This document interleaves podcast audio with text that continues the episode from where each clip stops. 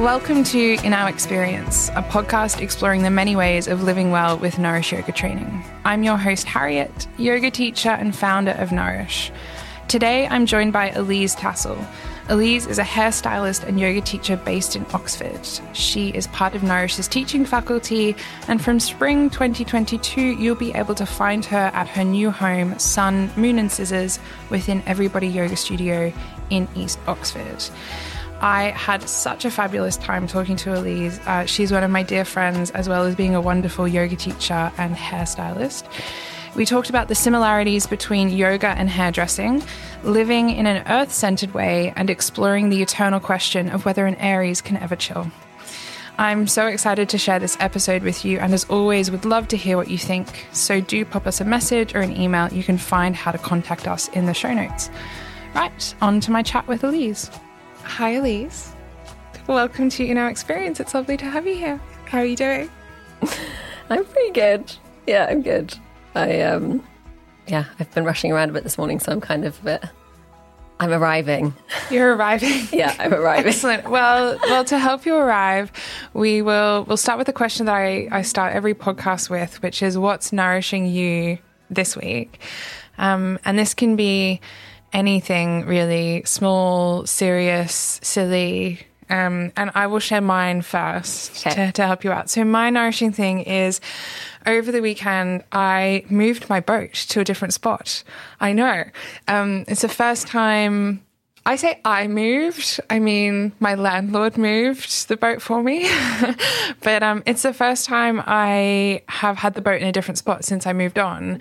And it was so nice. It felt like being on holiday.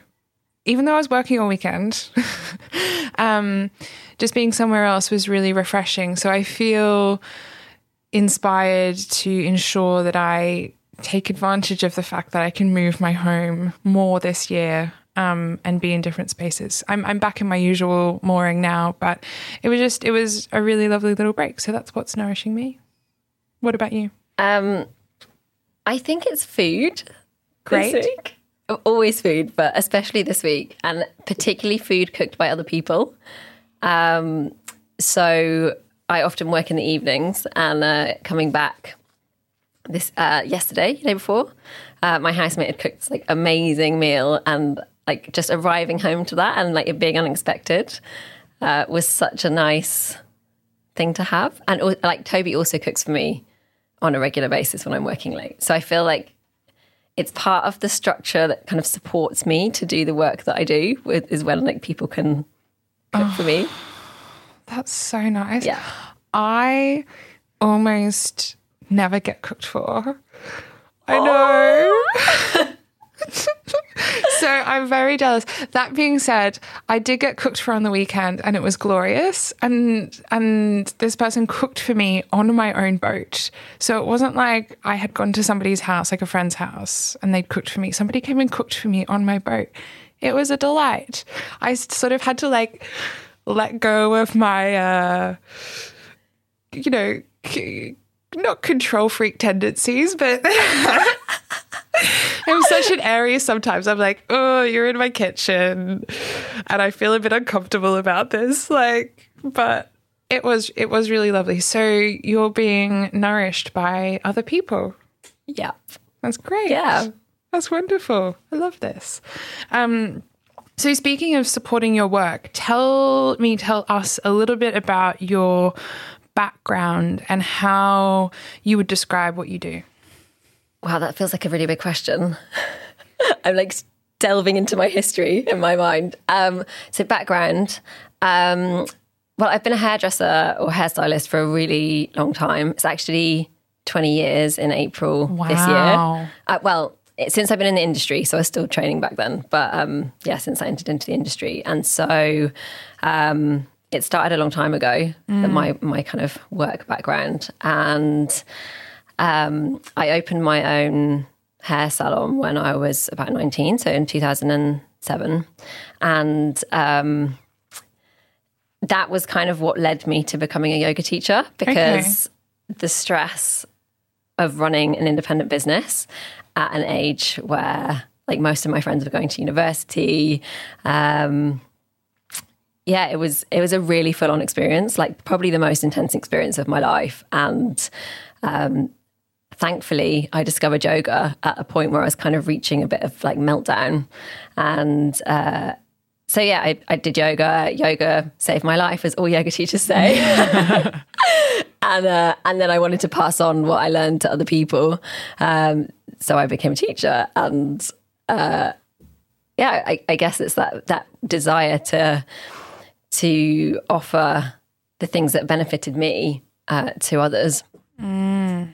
Um, so that's how I've ended up with these kind of two different strands to my work. So I'm still very much a hairstylist. That's like the bulk of my day to day work, and I'm a cycling hairstylist, which is a um, my a unique feature in my work. Uh, and uh, and I also I teach for Nourish as well, which I think Harriet mentioned.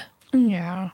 Um, yes, if you ever see somebody cycling around Oxford wearing an orange jacket with orange bike bags, then it's probably Elise. Yeah, generally always a lot of orange. it's a good colour. Yeah, I always feel like the least glamorous hairdresser. Like I always look like I'm going on a hike or something. you're just prepared. You're yeah. like you're you're but you also have to cope with the weather in a yeah. way that like other hairstylists don't, right? You're mm-hmm. cycling through wind and rain and snow. Hence why my hair's never done either. oh wow, that's fa- that, that's fascinating. And I think as well, you know, you're also now starting to do work that brings those two spheres together in sort of offering yoga and wellness specifically for hairstylists. No, yeah, yeah, so it's a very tiny seed baby thing at the moment. Um, it's it's a kind of recent dream actually, and I think I'd been feeling quite uh, scattered in my life and my work, and I have these kind of different things going on. There's a few other bits and pieces as well as the hairdressing and yoga, and I was like, how can I?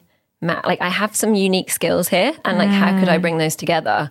Uh, and I'm aware that the hairdressing industry is still an area of the world that's not really been touched by the wellness movement, or um, and and so I feel like like self care in hairdressing is kind of overlooked. Like getting a lunch break is unusual, mm. and um, we're spending a lot of time in like very like close contact with people, and we're sharing intimate details of their lives, and we can take on a lot of emotional stuff as well as it being a very physical job.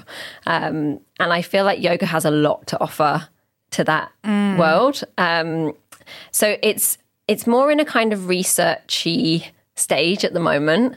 Uh, and being an independent stylist, I don't have a huge wealth of like network really yet. And so that's what I'm doing at the moment is just putting out little feelers, hoping to talk to other stylists about what they struggle with in our industry, um, and then working out how I can bring my skills to that. Oh, that sounds so interesting and really rewarding and juicy to sort of like bring these two halves or two parts of your work together. The um the sort of the the way that people relate to their hairdressers is really interesting to me because people will like my impression anyway is that people will sort of like yoga teachers, people will say things to their hairdressers or say things to their yoga teachers that they wouldn't say to anybody else. And you sort of end up becoming this like pseudo therapist for them. And like yoga teachers are not therapists and neither are hairdressers, but you're in this sort of like, what could we call it? Like this trusted role, right? Yeah. Yeah, it's a really interesting point. And actually, after the first lockdown, um, this really hit home for me and more than ever before mm. in that there were people that I see who don't live with other people, who've been alone for a long period of time, uh, who weren't seeing their families, but still welcomed me into their homes. Uh, and they have, they're also not touched by anybody. Um, and mm. so I just had this real, like, coming home kind of moment of realizing that it's what I do is so important in people's lives. Um, and, that therapeutic aspect. I think it's the touch and the talk and being very present with one person uh, mm. uh, in a world of like distraction where a lot of people are not really present with each other. Mm. Uh, it's quite a, it's like quite a unique job. It's really unique. And also, there's something around like hair being, I mean, I know how obsessed I am with my hair, but like, I should also add that I'm Harriet's hairdresser. yeah. Elise is my hairdresser. She does a great job. Anybody that's like, your hair's lovely, I'm like, I can take no credit. It's all Elise.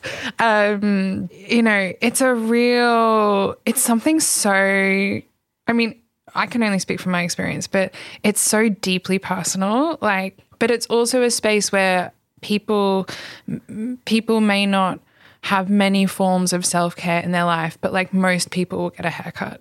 Yeah. Yeah, you're totally right. And, you know, you could have somebody that literally does nothing else for themselves, but they will have like a six weekly haircut booked in without fail. So it becomes this really like precious space. Yeah. Um, how interesting. And I, I guess as well, like the similarities in terms of, you know, boundaries and sharing things really crosses over with yoga teaching because I mean, I, I'm not sure about what your experience has been like, but I've definitely had students sort of confide and share with me in ways that is often really quite surprising. And you're like, oh, I'm the person you want to talk to about this? Okay, how are we going to navigate this together? Um, so there's a lot of crossover there between like they're both caring in caring professions in a way, aren't they? Yeah. Yeah. I really get that.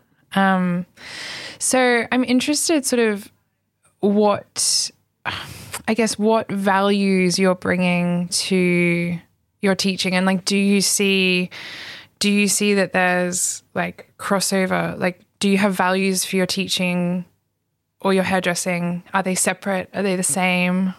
Like what what drives you in those fields? There's definitely crossover.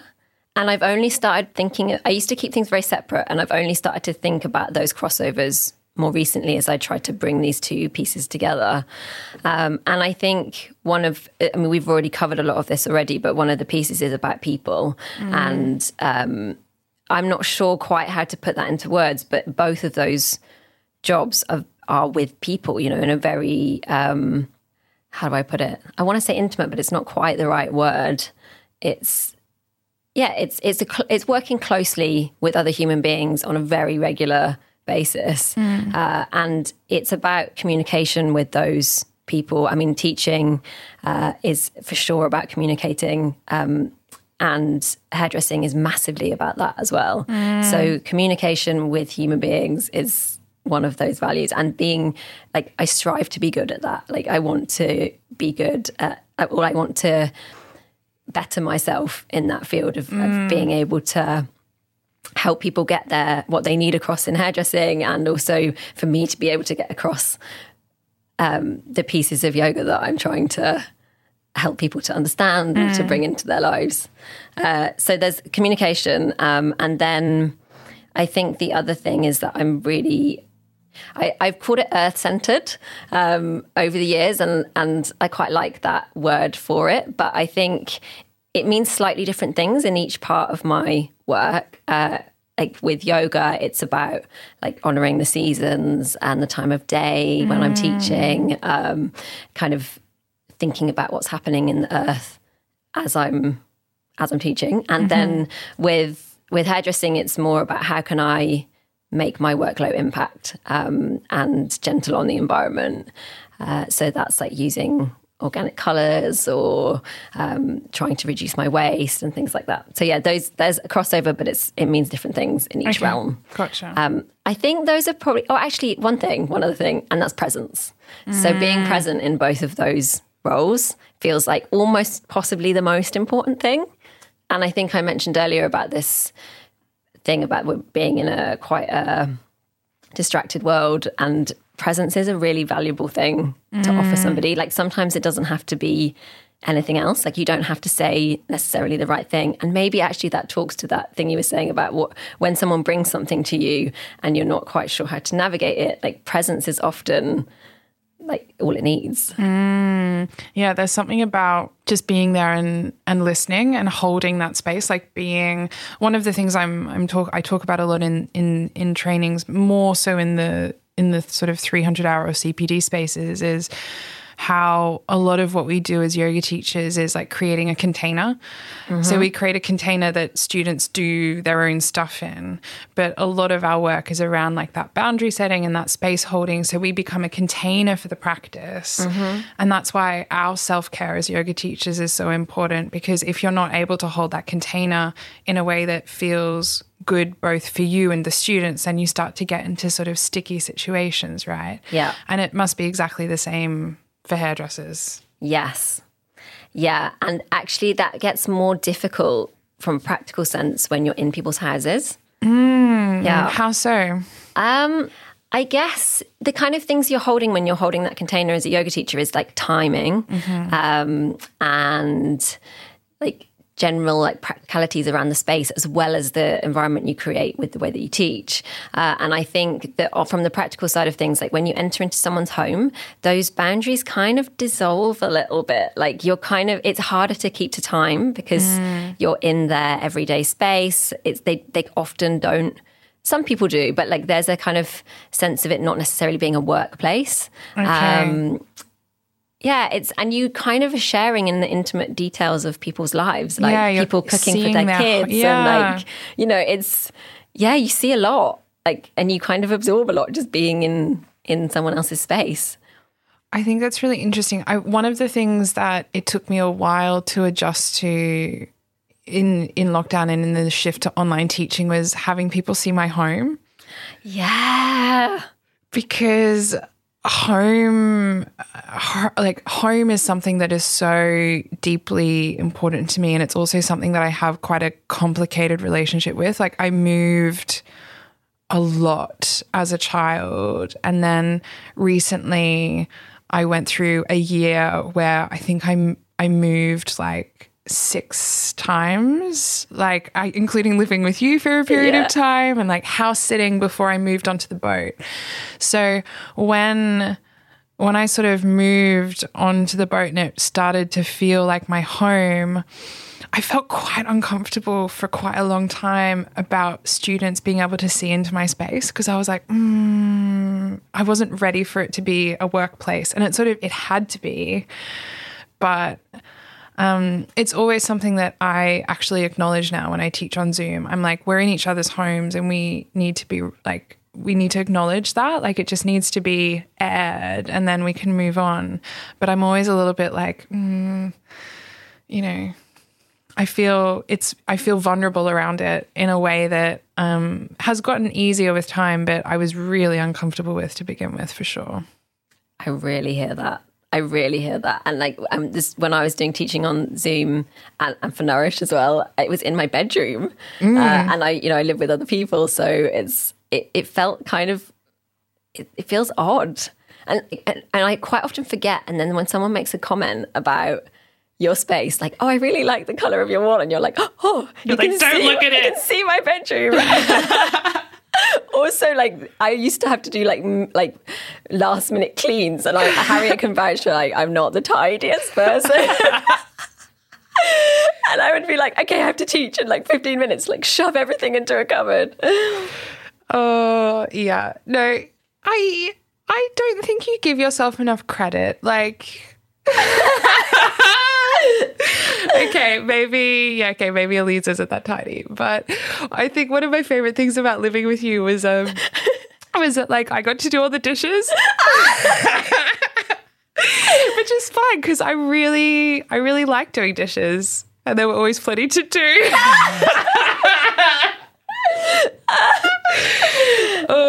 I feel like I've got better since you lived with me. Like I think you have. Yeah. Yeah. I think living with more people has helped the Yes. situation. Yeah, Yeah. You have to be so much more on top of your stuff. Definitely. Oh, I do miss those days. I think of it very fondly. Oh, me too. But um, one day we'll just live in like a coven. Yeah, like a, um, what are they called? Like a community. Yeah, a community house Yeah. With lots of land. Or maybe we'll have land and we'll each have our own like little pod houses on it. That's a great idea. Yeah. I'm here for it. Anybody wants to come join our commune in like a non-culty way? Yeah. The thing is, they, they almost always end up getting culty. Like I, I don't know of that many that successfully didn't become a cult. oh, it's true. It is an unfortunate truth. I wonder why that is. There's something about like maybe they just don't have good boundaries around how you live together in those spaces. I don't know. I think we could do it quite well, but mm, we'll see. I think one of the one of the things that I know that we often talk about as well is sort of these ways of living, because um, we both really love Oxford, but we also go through phases. Recently, you, you put it really well, and it's really stuck with me. You were like, I'm a bit angry at Oxford at the moment. And I was like, oh, I hear that. Yeah. Because it's so expensive to live here. Yeah. And yeah, sometimes like I just can't, like, it's hard to see a way forward with it in a way. Yeah. Yeah. As someone who is like born and raised in Oxford, I and I've stayed here my whole life. I haven't moved away or anything. Um, and I'm at a stage in my life where I'd quite like to buy a house at some point, mm. um, which is a privileged place to be in to even to be able to think about that. Uh, but every time I look at house prices, I just kind of crumble inside of it. just, like, yeah, it's it's really tough. And actually, so um, I used to live in a bus, um, and I've lived in a mobile home before. Um, and so I've kind of tried these different ways of living that would enable me to have a little bit more uh, money to save. Mm. And uh, yeah, I get it. H- hence why I get angry about Oxford. I know.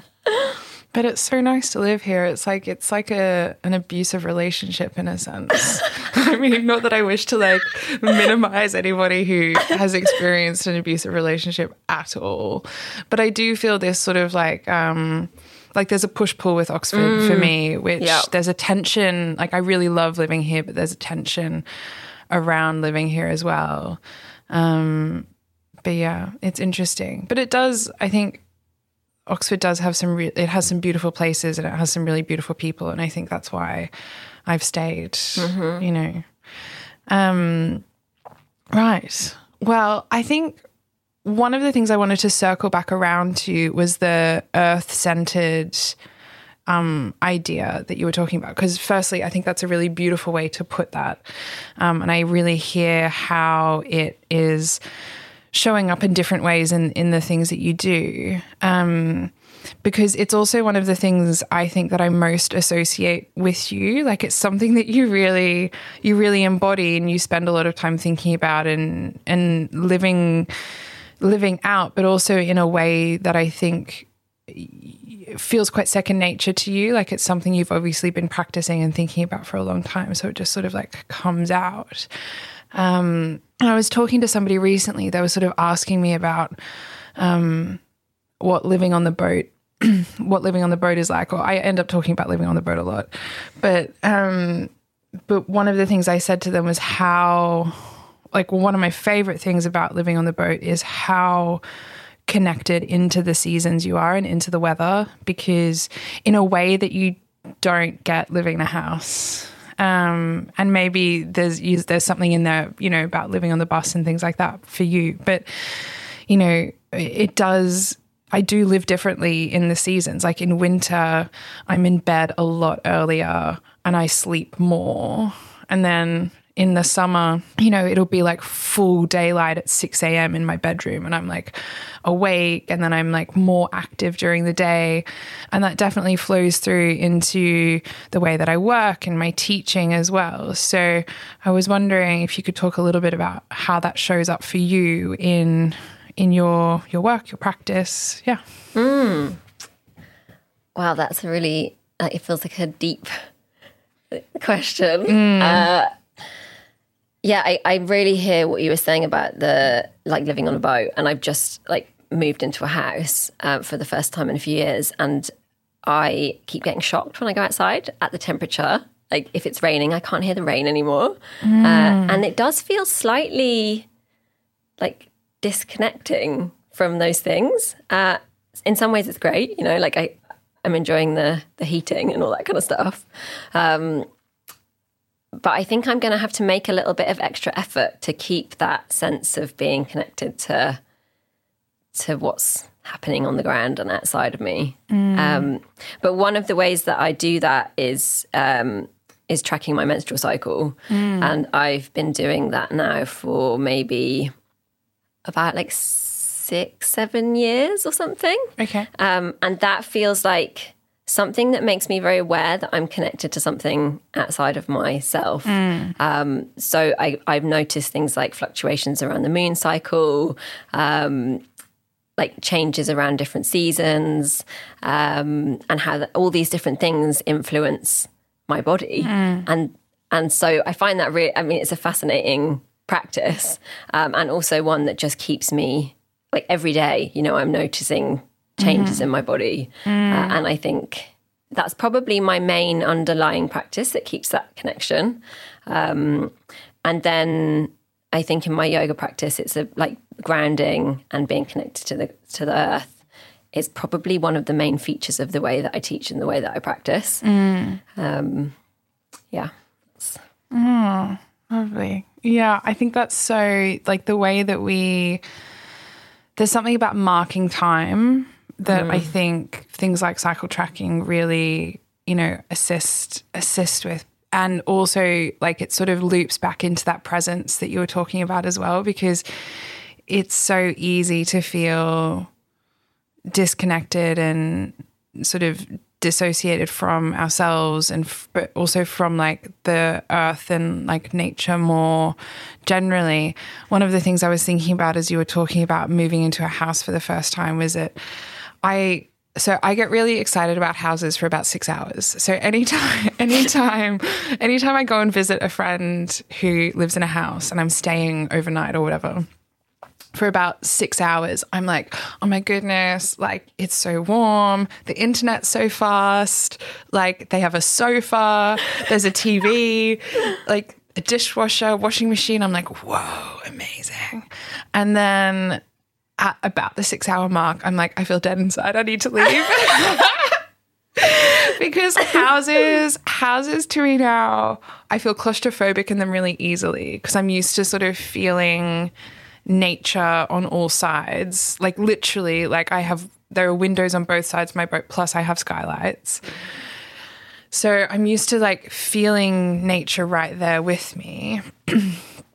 but yeah, so houses feel claustrophobic and then they also just feel like um yeah, like there's a dead energy to those spaces. Like that feels like quite strong language, but it's how it really shows up in in my body for me.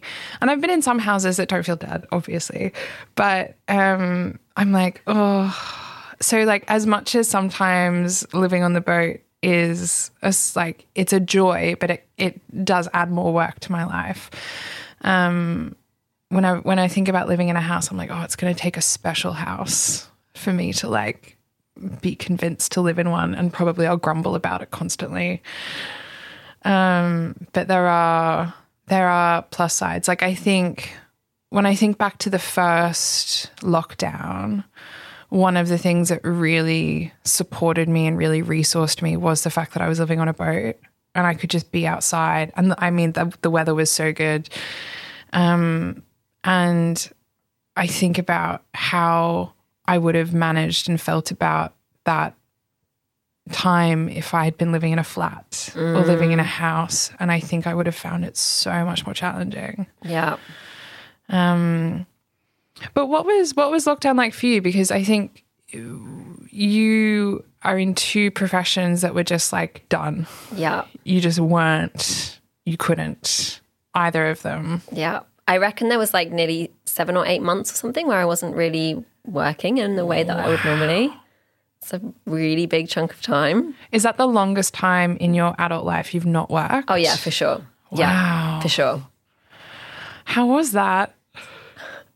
Um, in some ways, like I feel like for my hairdressing work, it's given me this kind of renewed passion. Like mm-hmm. it's amazing to have that kind of break from something that enables you to come back to it with fresh eyes. Yeah. Uh, so I, I'm kind of grateful for that. Um, and I think it gave me a bit of time to reflect on how much work I was doing before. Uh, and I you know, I have a lot of things I'm really passionate about. And so I was doing a lot of things, um, like, you know, lots of yoga classes and workshops. And I was running the Oxford Ecstatic Dance. Um, and all of those things come with admin. Uh, So I had a lot going on in my life. Um, and suddenly there was almost nothing. Um, so I don't, I hope that I won't go back to doing too many things in the way that I was before. I'm still trying to kind of be aware of my work life balance. Um, and I think I'm just going to keep striving to allocating enough time for me amongst all of the other things that I do. Um, I think it's going to be a lifelong project that the work life balance thing, but uh, but hopefully I'll uh, I'll keep like moving on an upward trajectory. yeah.